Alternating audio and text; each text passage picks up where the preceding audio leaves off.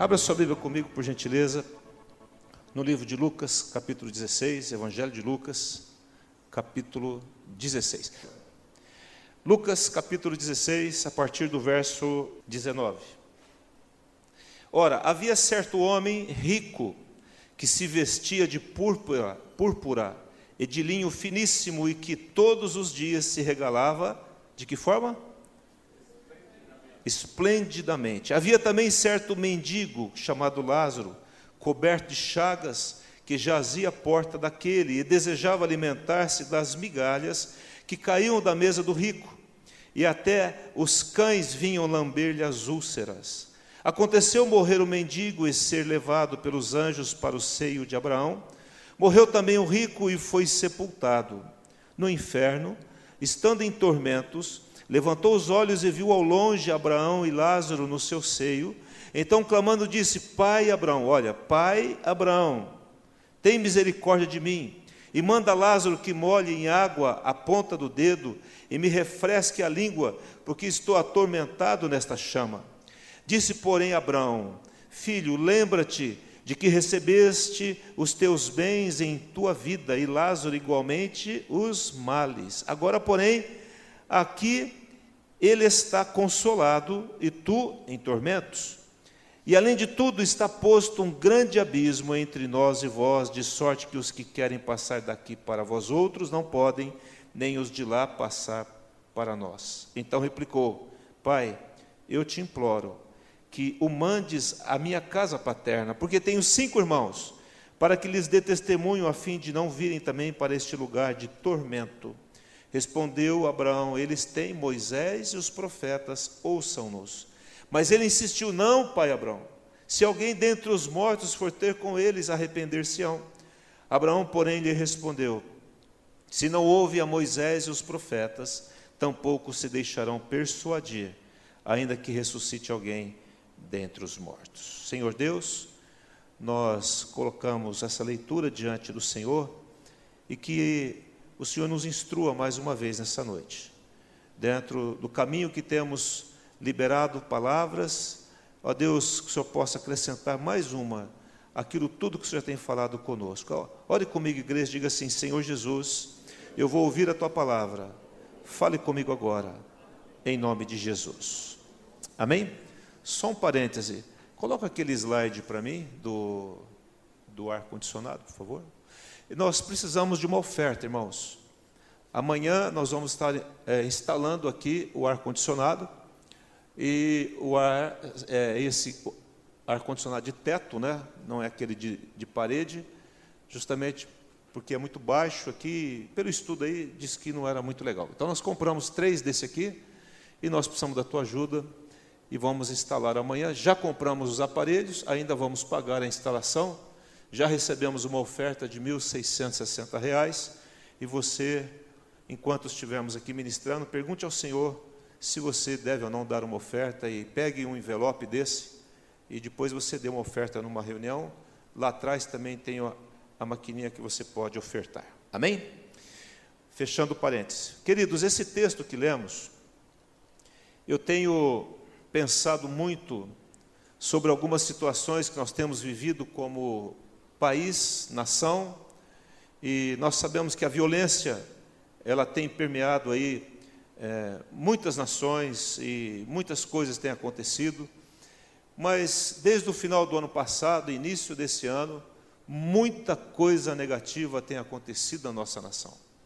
E Deus ele está falando conosco. Ele o que, igreja? Está falando conosco. E é muito oportuna a vinda do pastor Carlos aqui com o livro das profecias, porque isso que eu vou falar está dentro de profecias. Amém? E quando nós aconteceu aquele caso de Mariana, por exemplo, todo mundo ficou muito assustado. Muitas pessoas morreram ali. O rio foi contaminado, a agricultura e tudo mais. Aí, depois de Mariana, aconteceu a questão lá do Brumadinho, que é a última agora. Aí morreu mais gente ainda. Novamente os rios são contaminados, o povo todo é prejudicado e coisas terríveis acontecendo, morrendo crianças, morrendo adultos, morrendo funcionários de empresa, morrendo jovens cheios de sonhos e, e gente que não achou até agora. Aí nós ouvimos a notícia dos jovens lá do CT do Flamengo morrendo queimado. Cheio de sonhos, treinando, e daqui a pouco, numa noite terrível, vários deles são mortos. Os sonhos, as famílias sofrem e tudo mais. Agora, recentemente, a escola ali de Suzano, o atirador entra e começa a matar pessoas que não tem nada a ver, matando a esmo e simplesmente dizimando vidas. Né? Aí daqui a pouco você olha lá na Nova Zelândia, outro entra numa mesquita e mata quarenta e tantas pessoas, fere mais quarenta. E, e aí sim, aqui em Campinas, na catedral, né, o ano, final do ano passado também, entrou um atirador, matou, se matou ali dentro. Uma pessoa que ninguém imaginava que isso pudesse acontecer. Então a pergunta é: o que está acontecendo? Será que isso é um acaso? Ah, nos últimos dias acontecerão tal. Amém, nós sabemos disso. Mas será que Deus não está falando alguma coisa conosco, irmãos? Será que não está na hora da gente parar para pensar em algumas coisas? E é isso que eu me propus a refletir nesses dias. E me veio o texto do rico e do mendigo, né? Do rico e do Lázaro, onde Jesus ele conta uma história para exemplificar uma verdade bíblica, um fundamento bíblico. E essa história toda, ele está contando para dizer o seguinte: que existem dois lugares só. Um lugar de consolo e um lugar de sofrimento, de tormento. Um lugar que não se, lugares que não se comunicam, onde os que estão aqui não passam para lá e os de lá não podem passar para cá. E ele conta a história de um homem que vivia esplendidamente, regaladamente, desfrutando dos seus bens, das suas riquezas. E conta a história de um homem que vivia ali, vivendo de migalhas, todo ferido e se mendigando, sofrendo horrivelmente. Então, alguém que está vivendo esplendidamente e alguém que está sofrendo terrivelmente ao lado daquele que está vivendo esplendidamente. Olha só o contraste, irmãos. Isso aqui na terra. Aí acontece que parece que não se conta com isso. Os dois morrem. E morre o rico e morre o mendigo. E lá cada um vai para um lugar. E está lá o, o rico sofrendo terrivelmente ao ponto de pedir para que Lázaro molhe em água o seu dedo e coloque na sua boca, porque ele estava atormentado naquela chama, naquela situação. E aí Lázaro está no lugar de consolo, diz a palavra, né?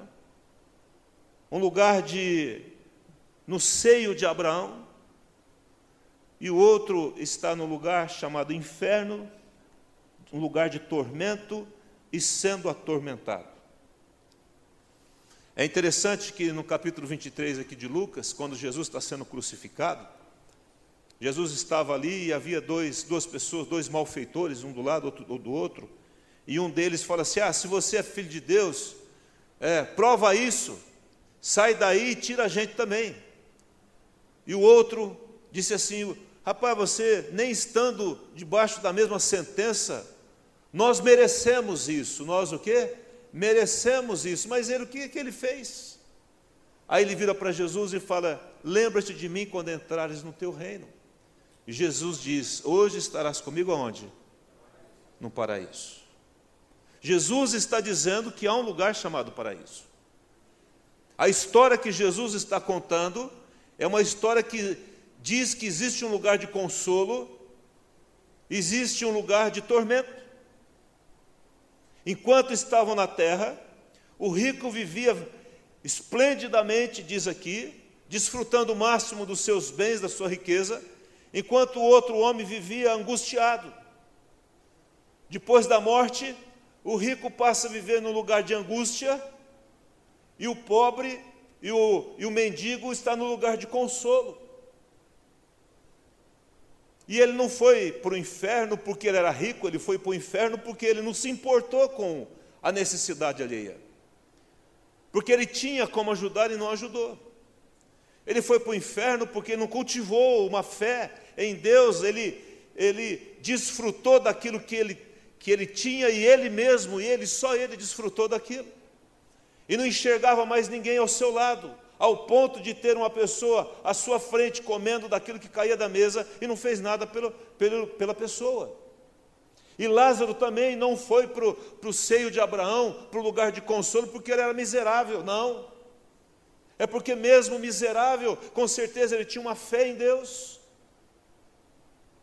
O que eu quero mostrar para os irmãos e, e o que o Espírito tem falado comigo, irmãos, de uma forma é, muito contundente, é que me parece que as pessoas perderam a perspectiva da eternidade. De que eu entro numa escola, eu mato um monte de gente, dou um tiro na cabeça e acabou. Irmão, só está começando. O problema é que as pessoas falam, o fim, as, eh, as, pessoas pensam que o fim é a morte, e na verdade, irmãos, depois da morte é o início de todas as coisas. Começa, diga assim, começa após a morte. Depois de uma idade de 80, 90 anos, alguma coisa parecida, todos nós vamos embora.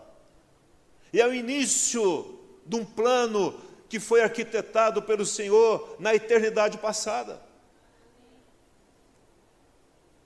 O homem, infelizmente, pecou, entregou a autoridade a Satanás. Jesus veio para resgatar isso, e ele veio para que nós possamos ter vida e vida em abundância, iniciando aqui na terra, em meio ao sofrimento, em meio à dor, em meio a problema com dentro de casa, com cônjuge, com filhos, financeiro, com saúde, com angústias da vida. Mas ele fala: você pode viver abundantemente em meio a essa vida aqui. Porém, essa vida ela passa. Nós somos peregrinos e forasteiros nessa terra. Nós estamos aqui por um tempo. Mas, irmãos, o que nos espera não é 80, 100 anos, é uma eternidade. Vira para o teu irmão e fala assim: quantos anos tem uma eternidade, meu irmão? Me responda aí. E ele diz que ele é Deus de eternidade a eternidade. Então, se ele falou algum número, você fala assim, então começa tudo de novo. Porque é de eternidade em eternidade. Porém, o que define esse lugar é onde é o nosso, nosso posicionamento aqui. E eu fico pensando, irmãos, a dor dessas famílias que perderam esses jovens, essas crianças, esses velhos, os sonhos que foram embora. O problema não é a morte agonizante debaixo de uma lama, é doído, mas e depois disso? O que vai acontecer depois disso, irmãos? Muitas vezes nós não podemos evitar a dor de uma morte trágica como essa. Não tem como você pegar e, e, e ter uma segurança 100%. Você vê nos Estados Unidos, um dos países mais organizados, a pessoa entra e mata, mata um monte de gente. Não é porque é país pobre, não. É porque é a ausência de Deus na vida e no coração do homem. Simplesmente isso. Então você pega um hospital que se doa, que os médicos se arrebentam para salvar uma vida, daqui a pouco vai alguém dar um tiro no, no outro. Uma barragem estoura e ceifa um monte de gente. Um descuido mata um monte de jovens a, a, a, carbonizados. Tem coisas que não, nós podemos fazer um monte de coisa e tentar evitar isso, mas é inevitável que algumas coisas aconteçam. Você concorda comigo? Não. Não dá para fazer, para segurar tudo. É, não é uma questão de ser primeiro, segundo mundo, terceiro mundo. É uma questão que nós estamos num, num mundo caído, onde o príncipe deste mundo é Satanás. Mas nós, como igreja, podemos e temos autoridade e temos uma palavra para prevenir a eternidade, irmãos. Muitas vezes nós não, nós não podemos remover essas catástrofes, mas nós podemos alertar as pessoas do futuro delas de que após a morte é apenas o início de uma eternidade. E esse rico não estava sabendo disso. Ou ele ignorou, inclusive ele chama Abraão de pai. Sabia quem era Abraão? Pai Abraão. Mas que pai é esse? Se Abraão fez de tudo e se doou completamente para que um plano divino fosse estabelecido nessa terra. Largou tudo, largou a sua casa, largou a sua parentela, deixou as suas terras, deixou todos os seus bens para trás, para marcar território para o povo de Deus que seria estabelecido futuramente. Que pai é esse que o filho não copia aquilo que o pai deixou como história, como exemplo? No entanto, ignorou os alertas e preferiu é, gastar consigo mesmo tudo aquilo que tinha, gastar os seus dias, gastar a sua saúde, gastar tudo o que ele podia. E diz a Bíblia que todos os dias se regalava esplendidamente, ao ponto que havia gente sofrendo. O que eu quero mostrar, irmãos, os Lázaros da vida sempre existirão. E eles estão esperando que a gente estenda a mão para eles. Ao seu lado há um Lázaro, precisando que você dê um abraço nele. Às vezes não é um prato de comida, mas é um sorriso. Esses dias alguém bateu aqui na porta e era uma pessoa pedindo alguma coisa. E eu estava aqui no fundo, a gente estava tomando um café, eu saí, a hora que eu cheguei na porta, dei um sorriso para o homem, ele falou assim, é, faz muito tempo que ninguém sorri para mim. Eu até assustei com aquilo, falei assim, eu falei, não, vem cá, entra aqui. Ninguém manda eu entrar em lugar nenhum. Eu falei, vem cá, vem tomar café. Muito menos alguém me chamou para tomar café. Irmãos, o que o mundo está precisando, eu não sei que depois eu passei o caso para o pastor Marcos, aquele que cuida da ação pastoral, mas aquilo para ele já foi, ele ganhou o dia. Quem sabe ele disse assim: o mundo não está perdido, não, tem gente que sorri ainda para mim, tem gente que ainda abre a porta para eu entrar. Tem gente ainda que oferece um café para eu tomar. Eu falei assim: você quer um pedaço de pão? A gente estava comendo um pão ali de manhã. Ele falou: não quero, não, irmãos. Ele estava saciado. As pessoas estão precisando é disso. Que você dê a elas um pão que não é o pão de trigo, é o pão que chama-se Jesus Cristo de Nazaré. O pão que desceu do céu, que mata a fome de todo homem. A humanidade está faminta e nós temos o pão para dar. Por isso que Jesus chega para os discípulos e ele fala assim: o povo está com fome, Jesus. Jesus falou: eu sei que está. O que, que nós vamos fazer? Ele falou assim: dá vocês de comer para eles. Ah, mas quanto nós precisamos de dinheiro de novo? Tem dinheiro. Ele falou: não precisa de dinheiro, precisa de compaixão. Tem pão por aí? Tem cinco pães e dois peixes. Levantou para o pai e falou assim: pai, muito obrigado. Cinco pães e dois peixes para quantas pessoas? Hã? Cinco mil. cinco pães e dois peixes para cinco mil. Imagina eu e você lá levantando. Você fala, tá bom, Jesus, está aqui cinco pães e dois peixes. Você olha assim, ó, só vê cabeça, com gente com fome. Você abre um olho assim, outro você está orando. Criançadinha, tudo chorando com fome. Irmãos, que se coloca no lugar. E daqui a pouco começa, dá para os discípulos, começa a dividir, começa a nascer pão, nascer pão, nascer pão, e pão daqui, pão de lá, e é peixe para caramba, e nego come peixe, come pão, e sobra doze cestos cheios de pão com peixe, e a coisa é maravilhosa. Por quê? Porque, qual, qual a diferença? Jesus homem. Simplesmente não estava pensando nele. Se a minha geladeira está cheia, eu estou feliz da vida, não. E as geladeiras que estão vazias. Gostei de um negócio que eu vi na internet. Geladeira solidária. Quem viu isso? Legal, né? Quem sabe a gente coloca uma aqui na frente da igreja? Goiânia lá. Você que fez lá, não? Não. Ainda bem que ele é sincero. Aí coloca uma geladeira aqui, aí vem a vizinhança, coloca um marmitex, e vem o um mendigo, pega o marmitex, assim, e o cara estava louco de fome, irmãos. Eu vi o cara lá, louco de fome. Pegou com a mão, começou a comer na hora. O que eu estou mostrando para os irmãos, irmãos, se vai colocar a geladeira ou não, o que eu estou mostrando é que as pessoas estão indo para o inferno. É esse, esse é o negócio. Quantos desses que morreram recentemente foram? Não sei. Nós não podemos julgar. Mas uma coisa é certa: O que, que eu disse? Existem dois lugares: ou é céu, ou é consolo, ou é um lugar, o seio de Abraão, não vamos falar nas terminologias, em um lugar de sofrimento. E é aí é que, nós, que entra o negócio. Se você der uma olhadinha aqui em Lucas, em, em Lucas 13, volta um pouquinho a sua Bíblia, diz assim aqui, versículo 23, diz, diz assim: quem está comigo aí? Diga amém. E alguém lhe perguntou: Senhor, são poucos os que são salvos? Alguém perguntou para Jesus, Jesus estava ensinando, caminhando para Jerusalém, e falou: Jesus, são poucos são salvos? Qual é a resposta de Jesus no 24? Respondeu-lhes: Esforçai-vos por entrar. Ué, mas não é de graça? Por que esforçai-vos? Esforçai-vos por entrar pela porta o que, gente? Estreita.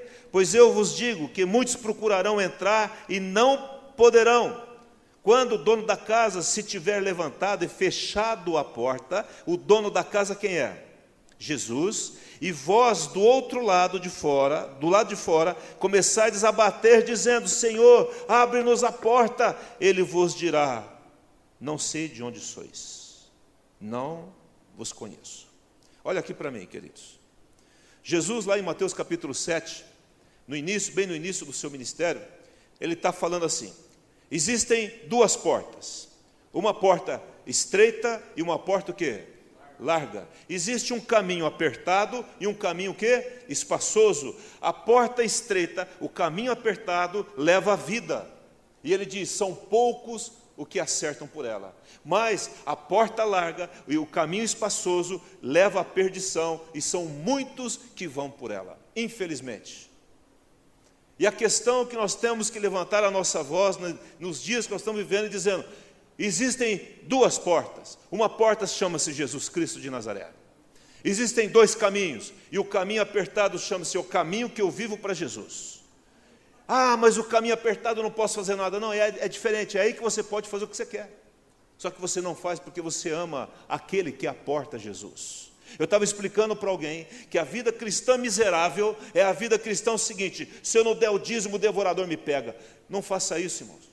Eu dou o dízimo porque eu amo o meu Deus. Eu obedeço a Ele porque eu amo a Ele. Não é por causa das consequências. Não é porque tudo que eu semeio eu colho.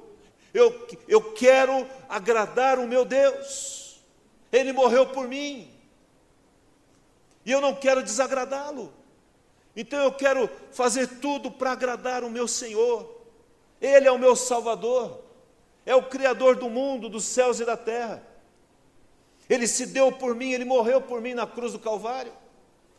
Ele ressuscitou para que eu pudesse ter esperança na eternidade. E nós temos que levantar a voz e dizer: muitos estão morrendo. Queridos, quando eu olho isso, eu começo a chorar de angústia e de pensar que um jovem cheio de sonhos, porque alguém não falou, porque alguém não pregou, porque alguém não advertiu, e aí ele só sonhou com as coisas naturais e acabou sendo ceifado de repente. Nós podemos partir a qualquer momento. Nós estamos caminhando, daqui a pouco eu posso ir embora. E aí? Para onde eu e você vamos? Não tem idade, irmãos. Essas últimas catástrofes não têm idade. Esses dias caiu dois aviões de ponta, aviões recém-lançados. Não sei se foi a Boeing, se foi a outra lá para Boeing. De última geração, morreu todo mundo, não sobrou um, indivíduo vivo. E aí, para onde foram? Eu subo em avião, eu falo, Jesus, estou nas tuas mãos. Eu já faço uma oração, acertando minha vida com Deus. Verdade, irmão? Vocês estão dando risada? Uma vez a gente estava saindo de Portugal, falou tudo que falou, estava Vanderlei lá, estava junto, estava tudo certo, a aeromoça falou tal, não sei o que, tal, o avião começou a dar marcha ré, parou, tchum. Falei, ah, por que será que parou, né? Aí o avião volta. Aí o piloto português falou assim: todo mundo sai do avião, porque deu problema no abastecimento. O avião estava indo embora sem combustível, irmãos. Numa das asas. O piloto acho que sentiu que a coisa ficou meio pensa para um lado assim, ó. Falei, pá, tem um trem errado aqui. O comando do avião não mostrou os equipamentos. Nós íamos todos, eu ia para o céu. A gente ia virar nada no negócio. Verdade. E tinha uma moça do lado da Jardine, angustiada, o cara amaldiçoou ela. Ela estava vivendo com um rapaz lá, e ela estava saindo, acho que, de que país, sei lá que país que era lá. Sei estava indo para outro país aí, e ela, e ela e a Jardine falando do amor de Jesus para ela, a hora que parou, voltou, ela falou assim, graças a Deus, pegou na mão da gente e falou assim, fica do meu lado, se eu estiver do lado de vocês, eu estou bem. Sabe por quê? Quando eu saí de casa, o, o, companheiro lá me amaldiçoou, falou que eu ia morrer na viagem. E o avião ia cair. Ela falou assim, agora estou bem, agora estou sentindo. Ela, fica aí, fica fé, quando estamos juntos. Você está com um anjo aqui, tal coisa. Irmão, você é importante. Você dá segurança para as pessoas, porque você tem segurança da sua salvação. Amém? Não? Amém. Mas e aqueles que não têm? É aí que eu quero chegar, irmãos. E os que não têm? Nós temos que orar por ela. Vamos ter o batismo agora, dia 31. Leve uma pessoa a Cristo. Fale do amor de Jesus para alguém. Se alguém falar assim, ah, negócio de religião, não quero saber, amém, pronto, você não fala. Mas você tentou falar. Você tentou dar o aviso de que existe uma porta estreita e uma porta larga, e que existe consequências nas nossas escolhas. Mas a porta ainda está aberta. E diz aqui no texto: quando o dono da casa se tiver levantado e fechado a porta, fechado a porta, e vós do lado de fora começardes a bater, dizendo: Senhor, abre-nos a porta, ele vos responderá: Não sei de onde sois, irmãos, a porta ainda está aberta. Mas vai chegar uma hora que a porta vai fechar. Quem lembra de Noé? Aí Noé, Noé meu filho. Aí Deus fala assim: é, entra na arca, Deus fala para Noé, Gênesis 7, tu e toda a tua casa. Deus quer salvar a sua casa e você é responsável por ela. Porque reconheço que tem sido justo diante de mim no meio desta geração ímpia de uma geração que não adorou a Deus, que não adora a Deus, que desprezou a Deus ao ponto de Deus olhar para a terra e falar assim: não tem jeito. Ah, peraí, mas estou vendo um homem lá, Noé. Noé é sua família, sete pessoas. Ele, a mulher, as filhas. E mais os, os genros. Noé, faz uma arca. Tinha, não tinha chovido sobre a terra. Ninguém sabia o que era chuva. Noé falou assim: tá bom fazer arca. Aonde? No mar? Não, não, aqui. Porque vai chover vai inundar tudo. E Noé fez a arca durante muitos e muitos anos. Com certeza pregando, as pessoas zombando, as pessoas o quê? Zombando. Numa geração ímpia, um povo totalmente desagregado de Deus, que não deu ouvidos ao Senhor, Noé falando, vai chover gente, olha lá, cuidado, e tal coisa, terminou a arca, Deus fala, entra na arca, entra com a sua família, Deus quer colocar toda a sua família dentro da arca. Para entrar na arca tinha que entrar por uma o que? Porta. E diz a Bíblia no verso de número 16: E o Senhor fechou a porta após ele. Quem fechou a porta da arca não foi Noé, foi o Senhor. Está entendendo o que está dizendo aqui em Lucas capítulo 13? Que vai chegar uma hora, presta atenção, olha para mim aqui. É muito sério. Deus vai fechar a porta. Fechou a porta da arca. A água começou.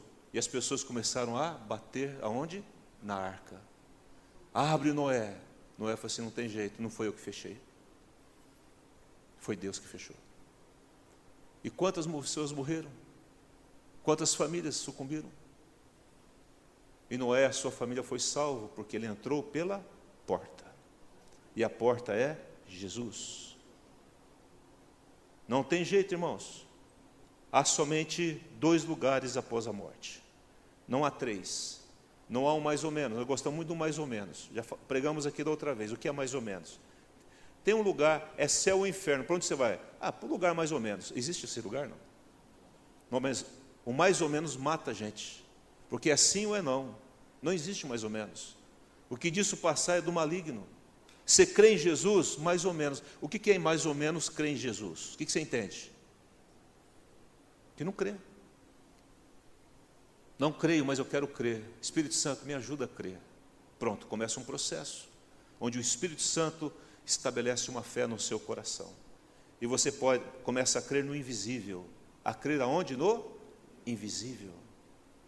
E alguém chega para você e fala assim: Deus não existe. Você fala: existe. Mas como que você sabe? Você já viu Deus? Não, não vi Deus. Mas eu sei, pela fé. E ninguém rouba isso de mim. Nenhuma circunstância rouba de mim.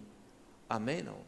Estava conversando com uma pessoa esses dias e ela me surpreendeu quando ela disse assim: Pastor, não importa se as coisas estão dando certo ou errado, ao meu minha maneira de ver. Não importa se tá, as coisas estão bem ou não. Uma coisa é certa, eu não largo de Jesus. Essa é a fé. Essa é a fé que vence as situações. Mas aí, qualquer ciricutico que dá, não vou mais na igreja. Qualquer ciricutico que dá na vida financeira, você, ah, estou dando disso, estou sendo fiel, e olha aí minha situação financeira.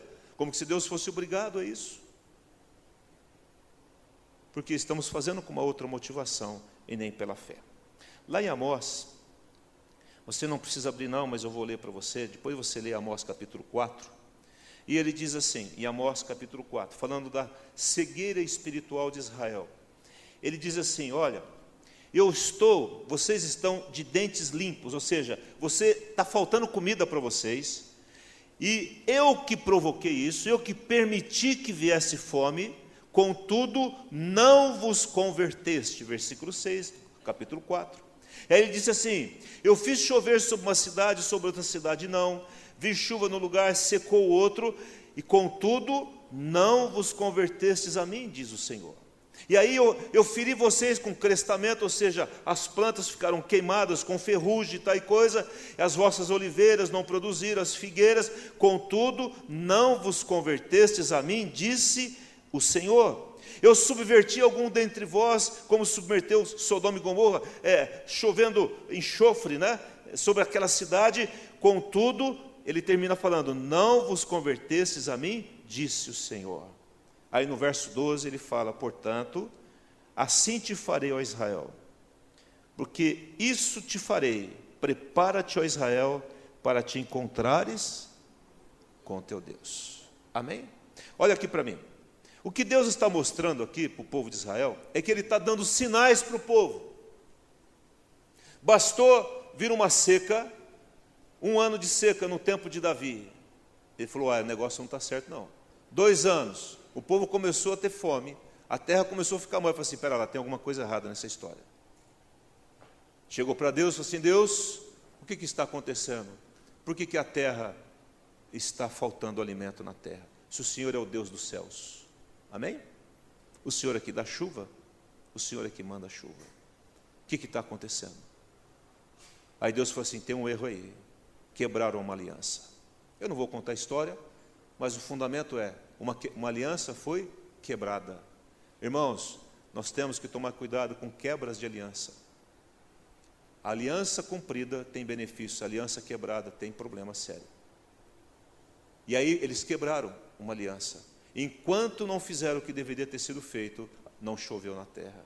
Eu quero mostrar que Deus foi dando sinais para o povo, e o povo, contudo, não vos convertestes a mim, diz o Senhor. E ele fala assim: prepara para te encontrares com o seu Deus. Nós temos que estar preparados. Prepara o seu coração. Não sabemos o dia nem a hora. Muitos estão dormindo. Ele fala: olha, acorda, a, a, a, as virgens, as dez virgens, cinco eram nestas, cinco prudentes, cinco mantiveram com as, as suas lâmpadas, falando da, da, oração, vida com Deus, cheio do Espírito Santo, e cinco não se importaram, e a lâmpada estava se apagando, e o noivo chegou. Levou as cinco e as cinco ficaram para trás. As cinco eram noivas, as dez eram noivas. O rico chama de Abraão de pai. E o Senhor ele fala de uma forma muito enfática é, nesse, nesse texto de Lucas, e ele diz assim, no verso de número. É, Disse, porém, Abraão: Filho, lembra-te que recebeste os teus bens em tua vida. Por que, que Deus nos dá bens? para nós vivermos só nós regaladamente? Não, mas para ajudar aqueles que não têm. Então, Deus me dá bens, Deus me dá saúde, Deus me dá dons, Deus me dá inteligência para abençoar pessoas. E o Lázaro, igualmente os males. Mas, porém, aqui ele está consolado, e tu em tormentos, e há um grande abismo. Ele fala assim: Eu tenho cinco irmãos, manda Lázaro ir lá. E ele diz assim: Eles têm Moisés e os profetas. O que, que ele está dizendo? Ele tem a palavra e tem a pessoa que prega a palavra. Irmãos, o meu papel aqui à frente é o papel de Moisés e os profetas. Porque eu estou lendo a palavra, Moisés, estou falando uma palavra e profetizando uma palavra nessa noite. E isso para Deus basta. E Deus fala assim: mesmo que alguém dos mortos venha para a vida, eles não vão se converter. Porque se eles não ouvem Moisés é, e os profetas, não vão dar ouvido a alguém que, que venha do reino dos mortos, porque não vai ver. Toda aparição que a pessoa acha que há uma comunicação entre reino de vivos e mortos, não há comunicação. Absolutamente não se comunica os dois mundos. E se veio alguma coisa dizendo que veio dos mortos, é outra coisa, mas não é dos mortos. Amém? Não? Que isso fique bem claro na sua mente. Então, Deus avisa lá em Amós o povo, o povo não ouve. E aí no Amós 5,4 ele fala assim: Buscai-me e vivei. No versículo 15 ele fala: Aborrecei o mal e amai o bem. Ele dá a direção para o povo. Se você me busca, você vai ter vida. Aborreça o mal, ame o bem, faça o bem não faça o mal, odeie o mal e me busca, porque quando você me buscar, você vai viver. Que o Senhor nos ajude nessa noite a buscar o Senhor de todo o nosso coração e que nós possamos escolher o bem e aborrecer e odiar o mal em nome de Jesus. Amém? Lá em 2 Coríntios, eu estou encerrando, capítulo 5. Não precisa abrir, não, eu vou ler rapidinho com vocês para vocês. 2 Coríntios 5,15 diz: E ele morreu, Jesus, por todos. Jesus morreu por quantos? Para que os que vivem não vivam mais para si mesmos, mas para aquele que por eles morreu e o que? E o ressuscitou. Aqui Paulo está dizendo para nós: não viva para você mais, viva para Ele, para Jesus porque ele morreu e ele o que? Ressuscitou. Pregue a palavra, ele está dizendo aqui embaixo, no, no, na continuidade do texto, no verso de 8 a 10, é, anteriormente aqui, ele fala que nós somos chamados para ser cooperadores com o Senhor nesse mundo. Ele fala, ele nos chama de pessoas que vão é, é, representá-lo aqui, ministros do nosso Deus. Nós temos um ministério chamado Ministério da Reconciliação. Então eu tenho que buscar a Deus e viver, eu tenho que é, é, é, não viver para mim mesmo, mas viver para proclamar uma mensagem para o mundo de reconciliação. Quando você nasceu, Deus já te deu um ministério, e o ministério é o ministério da reconciliação. Vira para o teu irmão e diga assim: você tem um chamado de Deus para ser um reconciliador. Um reconciliador. Em nome de Jesus. Quem aceita isso em nome de Jesus? Você aceita esse chamado de Deus? Em nome de Jesus? É interessante que nesse texto aqui, ele dá toda uma orientação, depois você pode ler em casa, eu não vou falar aqui agora.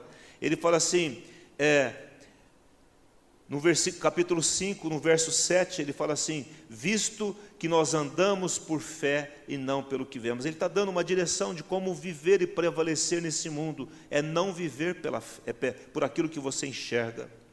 Ele está dizendo no versículo 18 para eu ser um reconciliador, que me deu um ministério da reconciliação. Ele está dizendo aqui nesse texto que nós devemos tirar os olhos de nós mesmos e olhar para aqueles que estão ao nosso redor. E eu queria que nesse momento você parasse para ver quantas pessoas estão morrendo nessa noite, nesse momento, nessa hora que estamos aqui reunidos. E quantos estão indo para Jesus? E quantos não estão indo para Jesus, estão indo para o lugar de dor? Então use a sua vida. Use a salvação que Deus te deu para salvar outros. Pense nisso. Pense de que tudo aquilo que Deus te deu, Ele te deu para que você possa debruçar e derramar sobre a vida das pessoas. Ele não deu só para você. Não vivam mais para si, mas vivam para Ele, porque Ele não viveu para Ele, Ele viveu para nós, por nós. Vamos orar, vamos ficar em pé, em nome de Jesus.